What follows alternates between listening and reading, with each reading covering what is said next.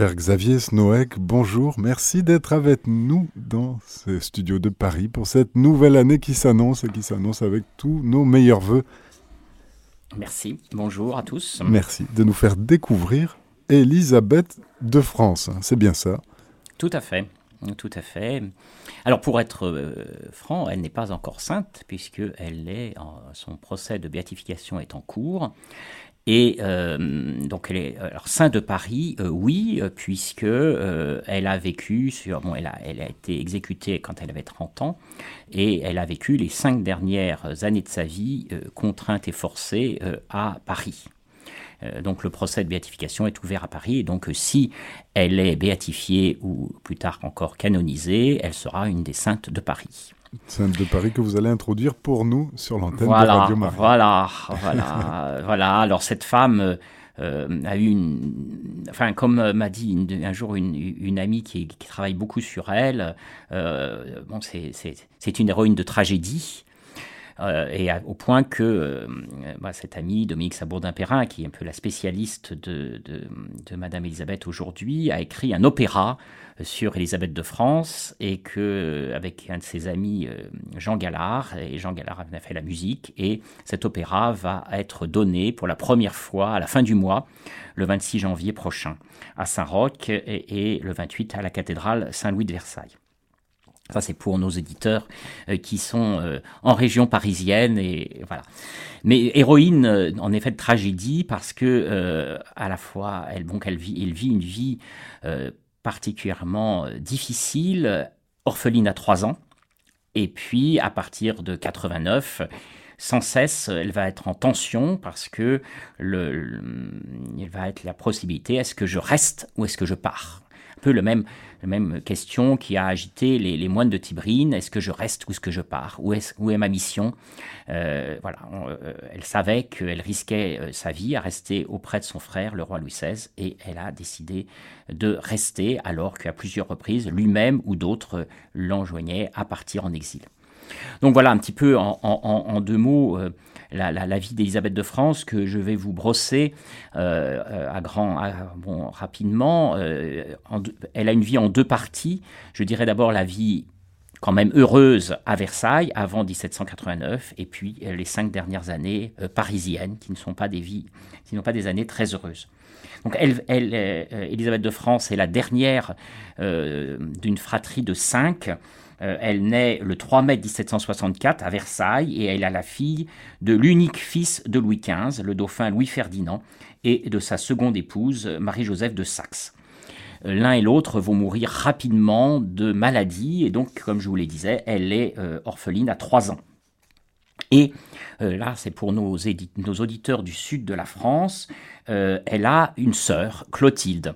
Clotilde euh, va être éduquée avec elle et, Clotilde, elle euh, va se marier et va épouser le prince de Piémont et va donc euh, être régnée sur le royaume de Piémont-Sardaigne qui englobait aussi une partie des Alpes-Maritimes d'aujourd'hui et bien sûr des deux départements savoyards. Et euh, Clotilde, elle aussi, va euh, être l'objet d'un procès de béatification et ce procès a abouti et elle a été déclarée vénérable.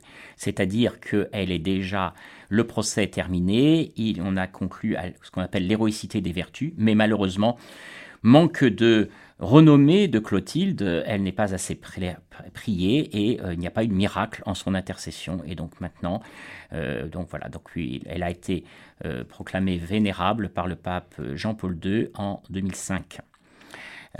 donc il faut la prier pour qu'elle devienne, qu'elle devienne bienheureuse.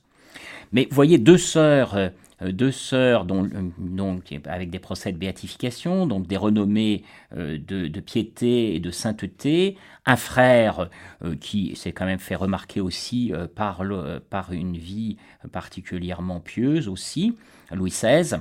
Donc on a et Charles X à, la fin de sa vie était aussi particulièrement pieux. Donc en fait euh, les cinq enfants ont joui de la même éducation, euh, gérée par la gouvernante des enfants de France, Madame de Marsan, qui était une femme très pieuse et certainement elle qui leur a donné euh, ce sens du, Seigneur, de la relation à Dieu, d'où l'importance justement de l'éducation et en particulier l'éducation dans les premières années de la vie. Élisabeth, elle, euh, va euh, être aussi, comme sa sœur Clotilde, très marquée par euh, les Dames de Saint-Cyr. Les Dames de Saint-Cyr, c'était l'institution fondée par Madame de Maintenon, et là, bah, quand elles avaient été sages, leur sortie, parce qu'il ne faut pas imaginer que des petites princesses à la cour de France s'amusaient, elles étaient toujours dans leur appartement, elles étaient un peu cloîtrées, hein, elles, n'avaient pas de vie publique. Et eh bien donc euh, elle sort pour sortir, elle, euh, et là où elle rencontrait d'autres enfants de leur âge, elles allaient à Saint-Cyr. Et là, euh, Elisabeth est en contact avec ce qu'on appelle l'école française de spiritualité, l'adoration eucharistique, tout cela. elle est formée, Clotilde et elle sont, sont formées par cette, aussi par Saint-Cyr bien sûr aussi par l'éducation qu'elles reçoivent, à la fois par les prêtres qui sont mis euh, à, leur, euh, à, leur, disposition, et puis par euh, cette, cette madame de Mako, et puis aussi pour Elisabeth par madame de Marsan. Elisabeth, madame de Marsan était la gouvernante, et madame de Mako va venir l'aider. Et madame de Mako est aussi une femme qui amène avec elle sa, petite, sa fille qui Angélique, qui va être tout au long de sa vie euh, une amie très chère pour euh, Élisabeth. Euh, ce qui est important, c'est pour Élisabeth, c'est le départ de Clotilde. Clotilde part en 1775, donc vous voyez, Élisabeth a 11 ans et elle est très très triste et même c'est difficile pour elle. Elle en fait même un malaise au moment du départ de sa sœur. Euh, donc elle part euh, euh, au Piémont, comme je vous le disais. Et là, Elisabeth va comprendre assez vite que pour elle, il n'y aura pas de mariage parce qu'il n'y a pas de prince de son âge. Et se pose aussi la question de la vie religieuse. Et alors, autant sous, sous les Capétiens, il y avait de nombreuses filles ou sœurs de rois qui entraient en religion, Autant euh, à partir euh, les Valois et les Bourbons, c'est fini. Il n'y a, plus, de, vie, plus de, de, princesses qui deviennent religieuses. Et euh, Louise, la dernière fille de Louis XV, va casser cela en entrant au Carmel. Ça va être très compliqué, Louis XV va s'y opposer d'abord, mais finalement va accepter. Donc pour Élisabeth, euh, le chemin est tout tracé en quelque sorte, mais pour elle, c'est très clair qu'elle n'est pas appelée à la vie religieuse. En fait, euh, elle, euh, Élisabeth a reçu l'éducation très poussée. Tous les grands savants de l'époque se sont succédés pour donner des cours aux cinq petits princes et princesses. Et puis, Elisabeth euh, aussi était très sportive. Elle faisait beaucoup d'équitation. Et euh, elle a très vite compris qu'elle ne pouvait pas être vive dans un espace clos. Et bien sûr, vie religieuse, à l'époque, euh, c'est aussi vie cloîtrée, vie dans un couvent dont on ne sort pas. Et pour Elisabeth, elle, elle voit bien que c'est impossible. Donc pour elle, c'est très clair qu'elle ne pourra pas, elle, restera célibataire comme trois de ses tantes, euh, Madame Elidaïde, euh, Madame euh, Sophie et Madame Victoire, qui vivaient à la cour sous Louis XV et qui n'étaient restées célibataires comme la plupart de leurs sœurs, parce que seule, sur les neuf filles de Louis XV, seule l'une d'elles avait été mariée. C'est Élisabeth qui avait épousé le roi d'Espagne. Alors, euh, Élisabeth va euh, recevoir euh, en 1781, elle va recevoir une, propriété, un domaine, Montreuil, dans les faubourgs de Versailles. Alors, si déjà quand elle était à la cour, elle avait la réputation d'être la bonne Madame Élisabeth, qui reposait, on ne sait pas trop sur quoi, parce qu'on sait seulement qu'elle avait payé la dot euh, d'une de, ces, de ces dames, Madame de Rechecourt.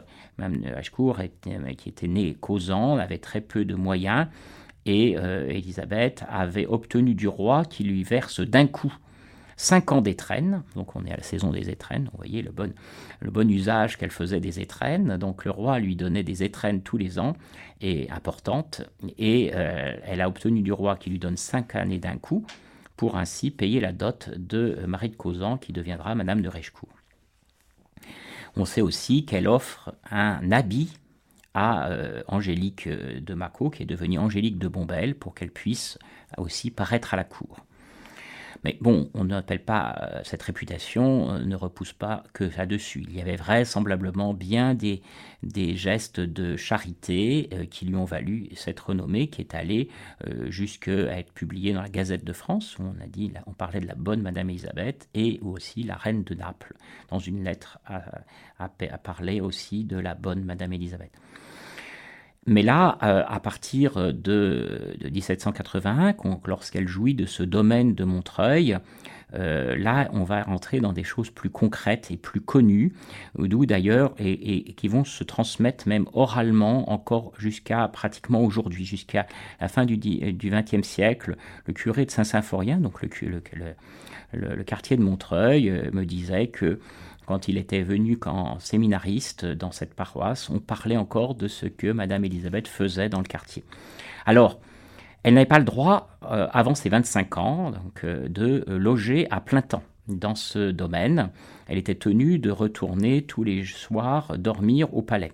Donc en fait, le matin, elle assistait à la messe, dans euh, la chapelle du château de Versailles, et puis ensuite elle venait euh, dans son domaine, euh, où là, avec son médecin, le docteur Lemonnier, elle soignait les gens qui venaient, elle allait visiter des malades, elle allait visiter des pauvres dans le quartier, et aussi, alors que la reine développe sa ferme à Trianon, bah, elle aussi développe sa ferme, mais dans le but de qu'il y ait une grosse production de lait, de, de, légumes, de, d'œufs pour que les, enfants pauvres puissent recevoir des, euh, euh, des subsides. Et donc elle avait cette réputation. D'ailleurs, il y a un tableau euh, dans une collection privée qui la montre avec des, des, enfants. Et puis il y a aussi un tableau qui, qui, la montre en train de distribuer il y a deux tableaux donc, qui la représentent euh, en train de, dans cette activité. Donc c'était connu et reconnu euh, que Madame Elisabeth donnait, euh, alors là, donnait, secourait les pauvres et les malades. Alors là, elle se, on lui donne alors le surnom de la bonne dame de Montreuil. Événement important qui, qui, montre bien qu'elle était claire dans son esprit, euh, qu'elle ne se qu'elle n'était pas appelée à la vie religieuse, c'est quand on lui propose de devenir abbesse de Remiremont. L'abbaye de Remiremont, c'était, on appelle ça un chapitre noble. Euh, c'était un peu particulier parce que les, les dames chanoinesses euh, devaient faire des périodes dans l'abbaye, mais après retournaient dans leur famille. Seule la mère abbesse, qui devait être de sang royal, était là toute l'année et donc était une professe de temps de professe perpétuelle.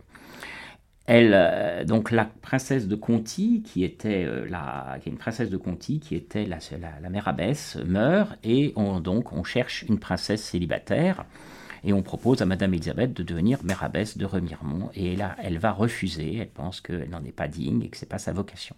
Et elle va passer euh, la place en quelque sorte à, Louise Adélaïde de Bourbon-Condé qui va devenir donc mère abbesse de Remiremont et qui donc en 1786 euh, et qui euh, ensuite va partir en émigration, va faire plusieurs essais pendant, pendant, la, pendant, la période révolutionnaire et pendant l'Empire dans différents monastères d'Europe.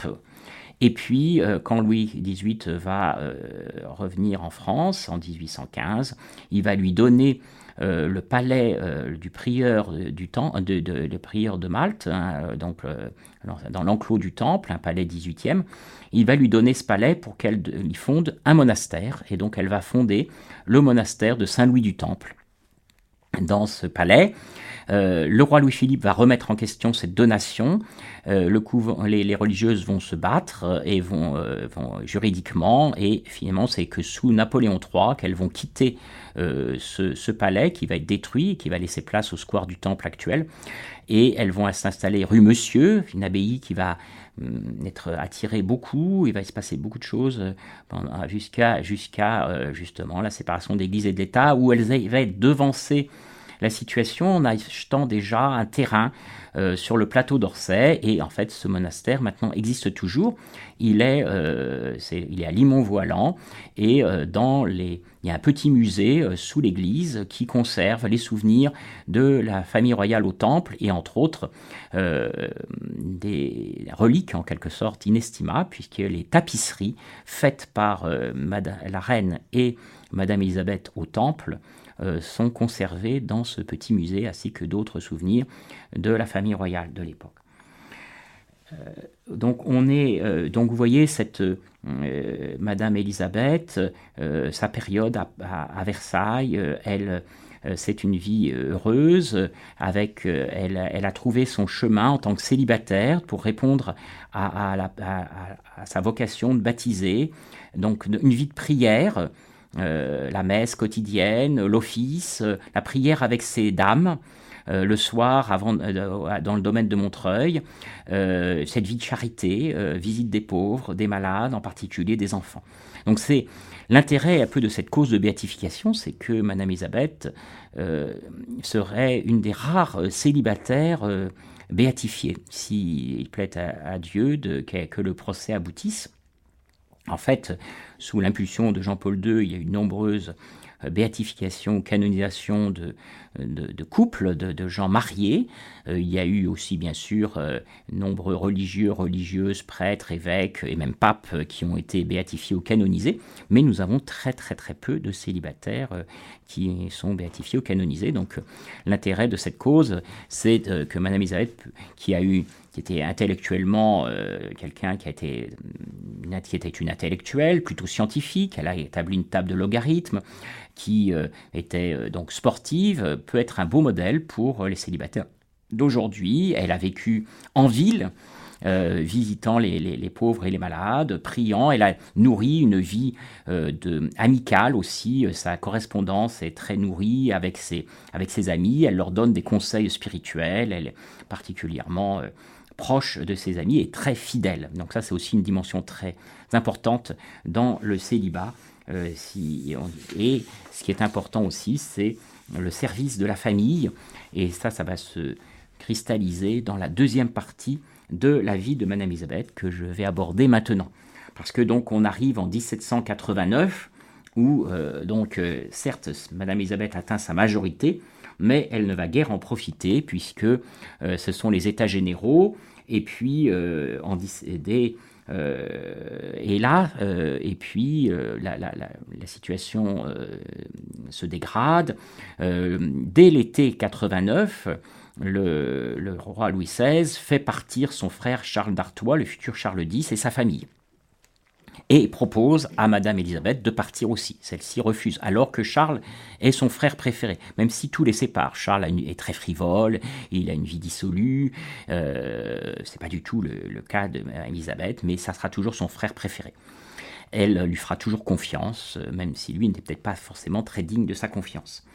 Et euh, Madame Elisabeth décide de rester, et ça, à chaque fois, elle décidera de rester à chaque fois qu'il y a une proposition de départ, euh, elle euh, décidera de rester. Donc le 5 et 6 octobre, ce sont les journées d'octobre. Vous savez que la, foule vient à Versailles et le, roi euh, repart avec sa famille et s'installer aux Tuileries.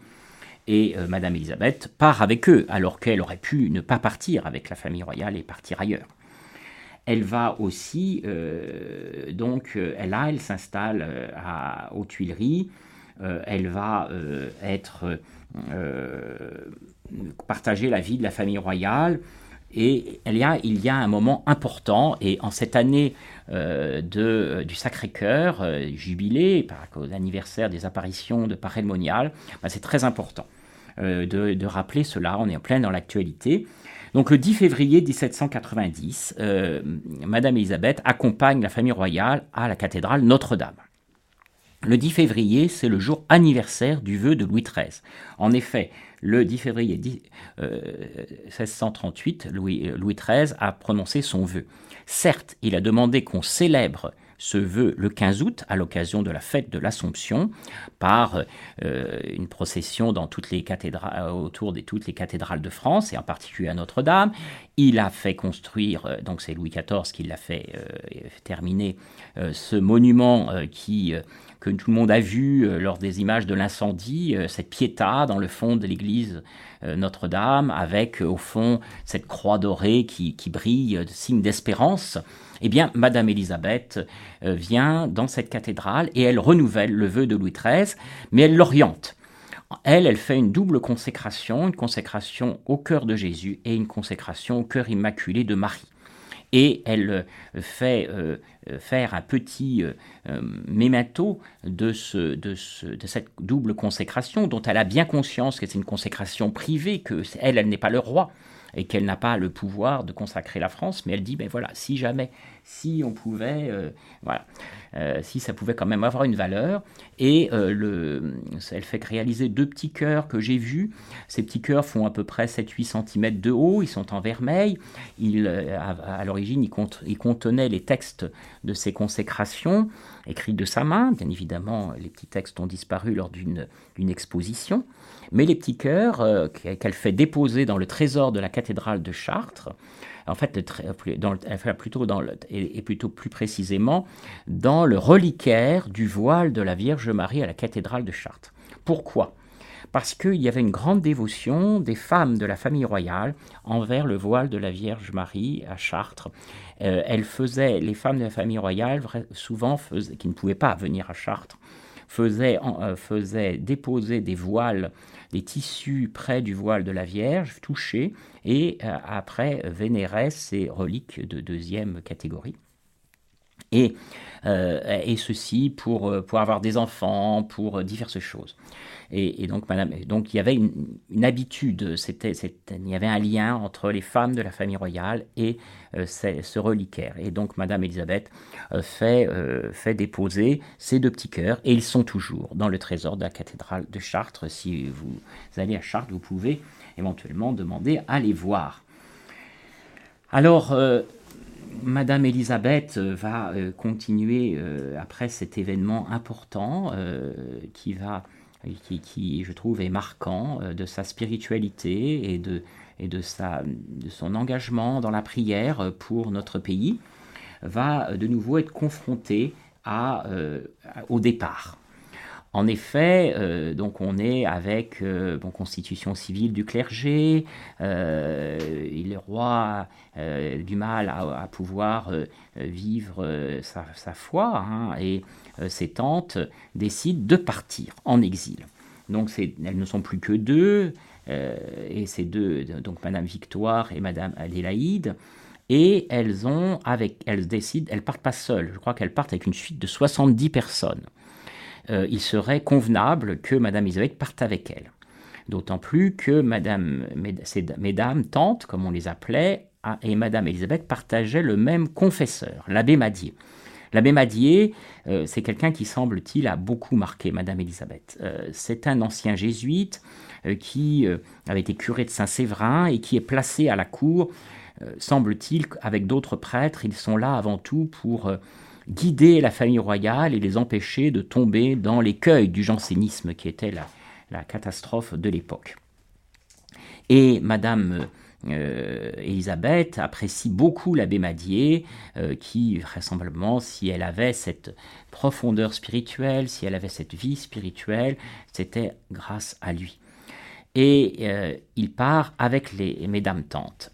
Et euh, pour Madame Elisabeth, c'est un déchirement parce qu'il va falloir que pour la première fois, elle se confie à un autre prêtre. Elle a toujours eu que l'abbé Madier dans sa vie comme confesseur. Le confesseur, c'était vraiment c'était le directeur spirituel. Et euh, elle va se, voilà, c'était et en plus pour trouver quelqu'un, c'est compliqué.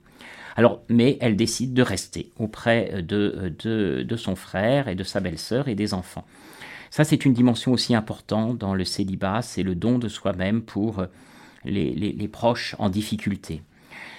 Et Madame Elisabeth va, donc dans, des lettres, va parler de cette difficulté de changement de directeur spirituel et elle va faire un choix elle va faire. Et ça, là où on voit qu'elle est, comme on dit, euh, comme Jésus l'a dit, il, il faut être euh, candide comme des colombes et rusé comme des serpents, eh bien, elle va l'être euh, parce qu'elle va tourner l'obstacle. Quand, les, prêtres, quand on installe le curé de Saint-Roch, elle, elle, entend les cloches sonner, on fait sonner toutes les cloches de Paris le jour de l'installation des curés jureurs. Et elle, elle parle des curés intrus.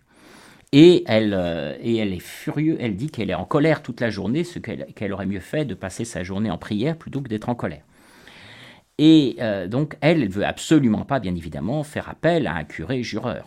Il semble même que lorsque euh, le petit Louis XVII, le futur Louis XVII, Louis Charles, fait sa première communion à Saint-Germain-l'Auxerrois, qu'elle n'y va pas. Elle n'a jamais été à une messe, semble-t-il, de prêtre jureur.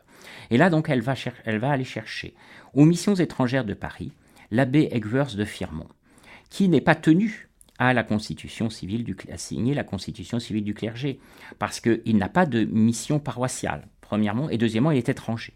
Donc il passe à travers les obligations, comme de nombreux prêtres. Les prêtres qui ont été massacrés en 1792 au courant des Carmes, pour la plupart, n'étaient des prêtres qui n'avaient pas euh, l'obligation de signer euh, ce, cette constitution civile du clergé parce qu'ils n'avaient pas de ministère paroissiaux.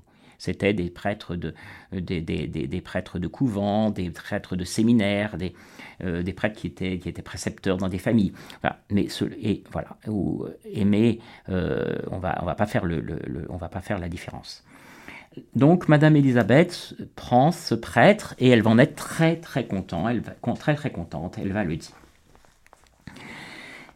elle ne va jamais quitter euh, son, frère, euh, et en particulier quand celui-ci décide de partir en exil, en, donc euh, en, 17, en février, donc quand il va partir donc en juin 1791, elle, au lieu de repartir avec son frère, donc Louis Stanislas, comte de Provence, futur Louis XVIII, elle part avec, euh, le, avec Louis XVI et on sait ce qui se passe. Ils sont arrêtés à Varennes et ils reviennent.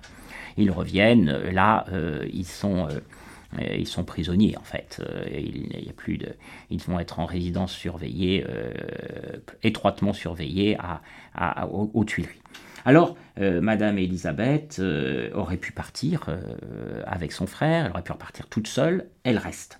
Et au retour, sur le chemin du retour, euh, Pétion et Barnave montent dans la calèche royale et euh, Madame Elisabeth leur fait la conversation et elle est tellement, elle est tellement habile, tellement, elle connaît tellement bien euh, tous les ressorts de la politique que elle convainc Barnave que la monarchie constitutionnelle c'est bien mieux que la République. Il est monté dans le, carrosse républicain, il en, il en ressort monarchiste. Donc on voit un peu la, force de caractère aussi et, la, et, et, aussi euh, les capacités intellectuelles de cette femme. Alors, euh, euh, autre événement, le, 20, le 20 juin 1792, et c'est là on voit la force de caractère de, de Madame Élisabeth et la, et son désir de donner sa vie, euh, elle, euh, c'est l'invasion des Tuileries. Elisabeth est auprès de, son, de son frère le roi, donc on la prend pour la reine, qui est détestée. Et les baïonnettes se tournent vers elle. Et à ce moment-là, euh, son, son, page commence à dire mais non non c'est pas la reine c'est pas la reine et elle lui fait elle lui demande de se taire et elle et elle dit à un de ceux qui lui pointent une, une baïonnette sur lui sur elle elle lui elle leur dit euh, faites attention monsieur, vous pourriez blesser quelqu'un et vous en seriez fâché. Et à ce moment-là, une femme dans l'assistance, une femme de la Déale, euh, crie, euh, s'écrie la, la, Sainte Geneviève des Tuileries était avec eux, plus rien ne, pouvait arriver. Donc, vous voyez, on a elle a eu comme surnom la bonne Madame Élisabeth, la bonne Dame de Montreuil, et maintenant on a la Sainte Geneviève des Tuileries. Sur quoi repose cette appellation? Parce que cette femme, elle n'a pas inventé. Sainte Geneviève des Tuileries.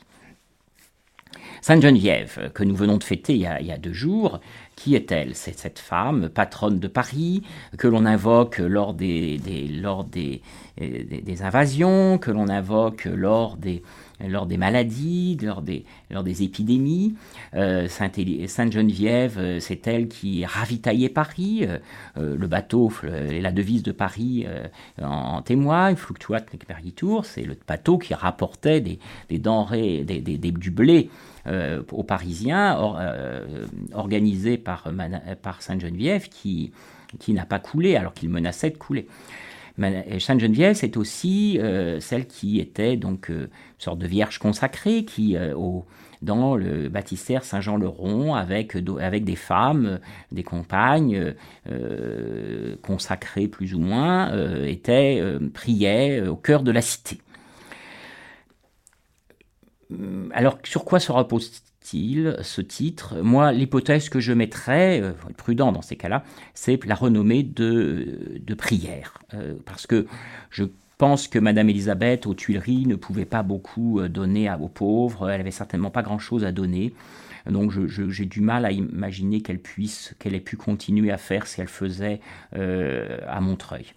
Donc a priori, c'est plutôt la prière, c'est qu'on on, savait qu'avec quelques femmes, avec ces dames, euh, dans le palais, euh, dans son appartement, elle priait. Je pense que c'était plutôt ça. D'ailleurs, il me semble qu'au Palais Royal, il y a eu, euh, on, se soit un peu moqué d'elle et de sa, de sa piété.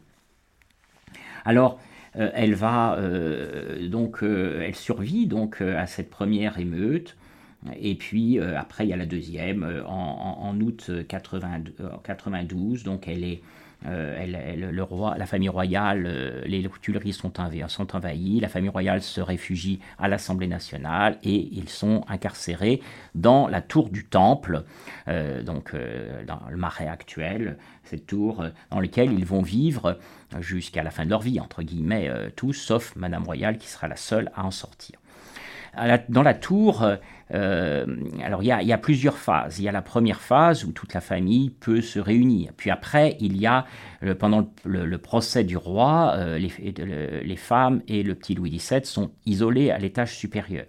Mais Madame Elisabeth arrive toujours à communiquer avec son frère. Elle descend par les, aliments, par, les aliments qu'on leur, les, plats, dans, les, le linge. Il faut savoir que à ce moment-là, euh, ils, sont des, prisonniers politiques. Donc ils ont droit, on, peut leur apporter des meubles, on peut leur apporter euh, des, plats, les traiteurs peuvent apporter des plats, on peut apporter du linge, on peut apporter des livres. Donc bien évidemment, c'est le moyen euh, d'échanger des informations. Et Madame Elisabeth, semble-t-il, est à la tête vraiment euh, de tout un réseau d'informations. Voilà. Après, euh, quand, le roi est exécuté, bon, bah, c'est elle qui euh, est toujours restée en relation avec l'abbé Edwards de Firmont, qui procure l'abbé Edwards de Firmont à son frère pour qu'il puisse se confesser, avoir une messe et être assisté par un prêtre jusqu'à son exécution. Après l'exécution, euh, assez peu de temps après, le petit prince est isolé des trois femmes. Il, est installé dans l'appartement de son, père avec euh, un certain, le fameux cordonnier Samson, euh, qui d'ailleurs n'était pas si frustre que ça, puisqu'il portait l'habit et, des bas de soie. Et il va être, et les trois femmes entendent au-dessus l'éducation que l'on donne à aux petits garçons.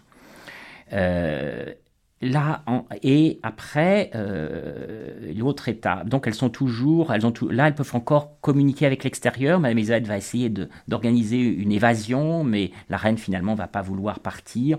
Et, Madame Elisabeth ne partira pas. Elle reste, elle reste avec sa, sa sœur et sa belle-sœur et sa nièce. En août, le 2 août 1793, la reine est emmenée à, la conciergerie. Alors là, c'est une, étape importante. Parce qu'à partir de ce moment-là, euh, les deux, euh, Madame Royale et Madame Elisabeth perdent leur statut de prisonnières politiques. Elles deviennent prisonnières de droit commun. Elles sont vraiment à l'isolement. Et là, c'est fini. La cuisine particulière, euh, les livres, la, la couture, la tapisserie, tout ça, c'est terminé elles n'ont plus aucune communication avec l'extérieur. Et là, c'est vraiment l'enfermement. Et là, Madame Elisabeth va, vivre une vie euh, vraiment euh, très réglée par la prière, l'oraison, la liturgie des heures, la lecture de, livres pieux. Et elle va être très. Et elle va préparer sa nièce à, à la solitude. Elle se doute qu'elle va être enlevée, qu'elle va peut-être partir, qu'elle va mourir et elle va préparer sa, nièce, elle va lui dire à se l'apprendre à se méfier des hommes, elle comme elle est bonne scientifique, comme vous avez dit, elle soignait avec les docteurs Lemonnier, elle soignait les, les, les, les malades, elle, sait, elle a quelques connaissances médicales, donc elle lui explique qu'il faut marcher, dans, elle lui dit le nombre de pas qu'il faut qu'elle fasse par jour, tout ça pour, pour lutter contre la phlébite. Elle, elle s'arrange toujours à... On était en décadie, hein, le, calendrier révolutionnaire, mais elle arrive à quand même à suivre plus ou moins le calendrier grégorien en fêtant les fêtes, mais surtout en faisant les jeûnes, en, jeûnant le mercredi et le vendredi. Elle n'impose rien à sa nièce, parce qu'elle sait que cette jeune fille, euh, avec cette alimentation plutôt rudimentaire, euh, a besoin d'en profiter, qu'elle a besoin de se former, qu'elle a besoin de tout, qu'il ne faut pas qu'elle se prive. Donc elle est très, très, très, très fine là-dessus, très juste au niveau spirituel.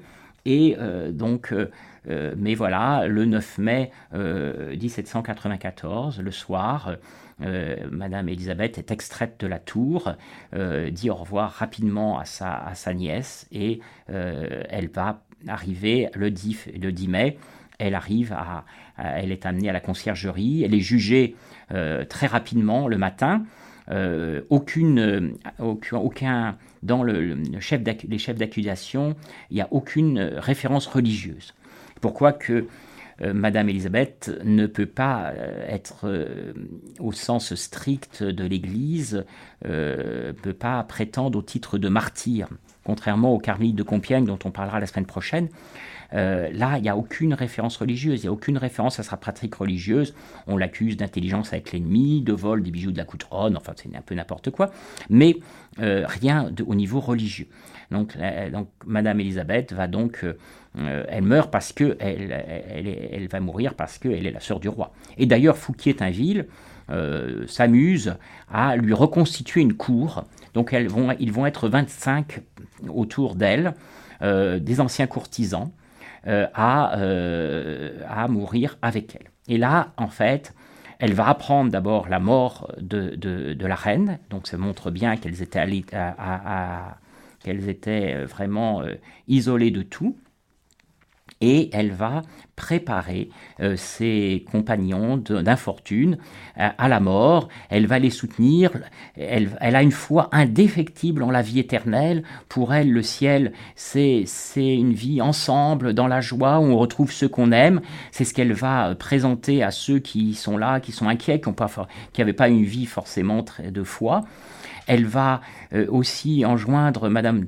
Euh, il y, a une femme qui euh, était enceinte, pensait être enceinte, elle va, mais qui était désespérée, donc elle va la, convaincre de déclarer sa grossesse.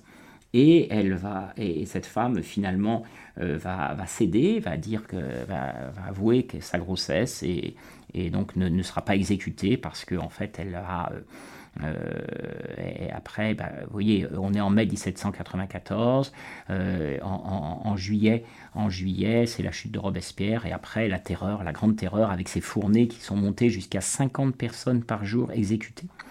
Euh, va, ça, va, ça, va ça va décroître. Il ne faut pas penser que euh, Thermidor va être tout de suite très paisible. Non, il va y avoir encore des exécutions, mais ça va être beaucoup moins nombreux. Et donc cette, cette femme va, ne, va jamais être exécutée. Alors, euh, Madame Elisabeth va, euh, avec ses donc, 24, 24 euh, compagnons, va être emmené dans les charrettes. Les gens sont impressionnés parce que, euh, contrairement aux habitudes, les, condamnés parlent entre eux paisiblement, comme s'ils étaient dans un salon. Et puis, elle, les, ils vont tous être exécutés avant elle. Elle va obtenir d'être la dernière à être exécutée. Donc, les hommes la saluent, les femmes l'embrassent et montent à l'échafaud, et elle, elle monte la dernière. Alors on dit qu'une une odeur de rose s'est répandue sur la place. Euh, voilà, l'odeur de sainteté, vrai ou faux, on n'est rien, mais quoi qu'il en soit, euh, la réputation de sainteté euh, qui avait déjà commencé du, vivant va continuer et s'amplifier. Depuis la mort de Madame Elisabeth, il y a pratiquement tous les 10-15 ans un livre qui est écrit sur elle, un livre élogieux en forme d'agiographie. certains ont été préfacés par des, évêques. et voilà, et le procès on va commencer à, vraiment faire un procès de béatification à partir euh, de l'entre-deux-guerres, mais on n'a pas les traces. Euh, voilà, il y a une carmélite de Compiègne qui s'y consacre, de, de qui s'y consacre. Euh, elle a une correspondance avec la, duchesse de Vendôme, sœur du roi Albert de Belgique. Toutes les deux parlent de postulateurs, de procès, mais pas de traces ni à Rome, ni à Paris, ni à Versailles. Mais par contre, en 1953, sous l'impulsion du prince Xavier de Bourbon-Parme, euh, il y a l'ouverture officielle par le cardinal Feltin de la cause à Paris. Elle va tomber en sommeil comme beaucoup de causes de béatification dans les années 70 et euh, c'est en 2016 que vraiment le processus va reprendre. Voilà. Le corps de Madame Elisabeth a été jeté dans la fosse commune au cimetière des Érancies et euh, ce cimetière a été euh, vidé euh, lorsqu'on a supprimé, on l'a supprimé comme beaucoup de cimetières dans, à Tramuros de Paris. Et ces ossements, parmi d'autres, pas reconnus et reconnaissables, sont dans les catacombes. Voilà, donc on n'aura jamais le corps de Madame Elisabeth. On ne dispose que de quelques mèches de cheveux, comme ça se faisait à l'époque, d'offrir des, des mèches de cheveux. Voilà ce que je, peux vous dire sur euh, cette personnalité, donc cette célibataire euh, euh, charitable, pieuse, fidèle en amitié, sportive, intellectuelle, qui pourrait justement, bien que princesse, bien des femmes célibataires d'aujourd'hui pourraient, pourraient la prendre comme modèle et, vouloir lui ressembler. C'est un petit peu le but euh, de, de, la, d'essayer de, de, la faire connaître. Et j'espère que euh, mon propos vous aura, hein, vous aura donné envie de la connaître davantage. Chers auditeurs, nous sommes de retour dans notre émission Les Saints de Paris avec le Père Xavier Snoet qui nous parle d'Élisabeth de France et nous sommes aussi avec Thérèse. Thérèse, bienvenue sur l'antenne de Radio Maria. Bonjour, bonjour à, tous. Bonjour. Bonjour Père Xavier. Comme toujours, les sujets de Radio Maria sont passionnants et je vous remercie pour toutes euh, les précisions que vous nous avez apportées. Je voudrais aussi, euh, comme vous avez abordé le sujet du, du, vœu de Louis XIII et de la consécration de, de, la France euh, à, au Sacré-Cœur, je voudrais aussi dire que la femme de, de Louis XV, la reine de France, Marie Legzinska, avait fait euh, avait fait euh, beaucoup de démarches euh, auprès de, de, de, Parel Monial pour pouvoir justement pratiquer la consécration de, de la France au Sacré-Cœur de Jésus. Et Marie Legzinska étant polonaise, je trouve qu'il y a toujours eu beaucoup de liens entre la France et la Pologne. À travers le Sacré-Cœur et à travers Marie, on voit aussi Sainte Faustine. Et Marie Legzinska, qui était reine de France très très aimée, avait voulu absolument faire le nécessaire, mais bien entendu, ce n'était pas elle le roi. Elle était, reine et elle a voulu faire à titre privé, je crois, la consécration. Et puis aussi, un autre détail, pas un détail, non, ça a quand même son importance. Quand Louis XVI est monté à l'échafaud, il y avait dans l'Assemblée un prêtre qui n'était pas euh, qui n'était pas fidèle à la constitution civile du clergé, qui était réfractaire. Et ce prêtre est devenu évêque. Et cet évêque, c'est ni plus ni moins que Monseigneur Brouillard, qui était évêque de Grenoble et qui a reconnu les apparitions de Notre-Dame de la Salette à Maximin et Mélanie. Hum, hum, hum, Alors, je vous remercie pour tous ces compléments que vous nous avez donnés et qui prouvent que nous avons quand même euh, la foi qui est bien ancrée en France et qu'il ne faut pas désespérer parce que je pense que c'est le Sacré-Cœur de Jésus qui aura gagné. Mais alors pour, euh, pour rajouter un petit peu sur l'importance de Marie Lisenska, euh, en effet, c'est par elle, euh, si, si il y a une grande piété chez, chez, les, chez Madame Elisabeth, chez Madame Louise, chez les parents de, de, Madame, de, de Madame Elisabeth, c'est grâce à Marie Lesinska. Marie Lesinska était très proche du Carmel aussi. À Compiègne, elle avait son appartement en clôture et elle, et elle était vraiment très très proche. Et euh, la fameuse prière de, quotidienne d'Élisabeth de France, en fait, n'est pas d'Élisabeth.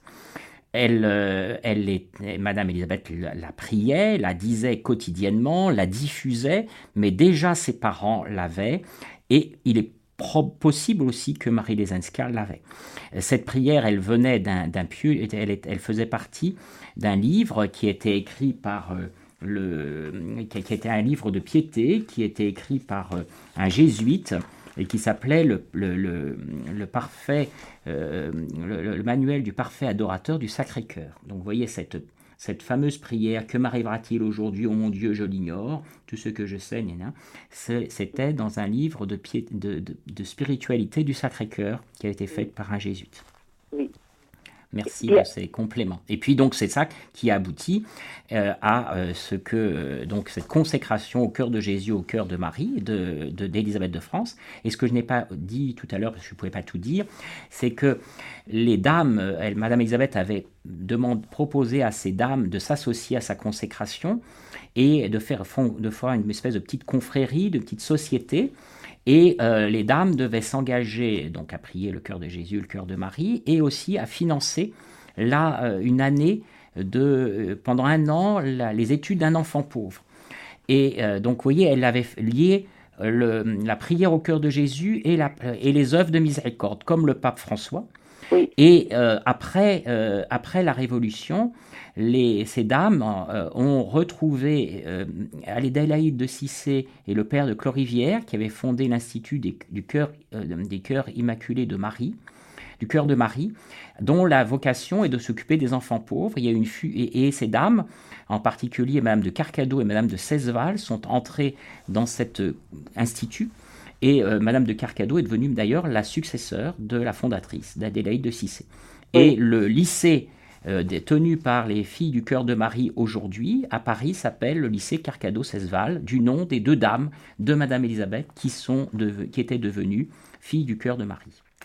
Merci pour tous ces éclaircissements et toutes ces précisions. il y a vraiment, euh, Marie Lesinska, c'est tout ça, vraiment, c'est l'origine, entre guillemets, de la piété, de la sainteté dans, dans la famille royale de France. Merci elle a beaucoup. été très pleurée par le peuple de France, qui l'aimait beaucoup. Voilà. Merci à vous, Thérèse, d'être venue sur l'antenne de Radio Maria. Père Xavier Snoek, c'est le terme de notre émission. Nous vous laissons le mot de la fin. Eh bien, peut-être euh, pourra-t-on conclure par, euh, en lisant quelques mots de la consécration au cœur de Jésus de Madame Élisabeth. Cœur adorable de Jésus, sanctuaire de cet amour qui a porté un Dieu à se faire homme, à vie pour notre salut, et à faire de son corps la nourriture de nos âmes, en reconnaissance de cette charité infinie, je vous donne mon cœur et avec lui tout ce que je possède au monde, tout ce que je suis, tout ce que je ferai, tout ce que je vous souffrirai. Amen. Amen. On a envie de dire Amen plusieurs fois le jour. Merci beaucoup, Père Xavier Snoek. Je vous en prie. Chers auditeurs, c'était notre émission Les Saints de Paris. Nous étions avec le Père Xavier Snoek qui nous parlait ce mois-ci d'Élisabeth de France. Vous pouvez retrouver cette émission podcast sur notre site internet radiomaria.fr.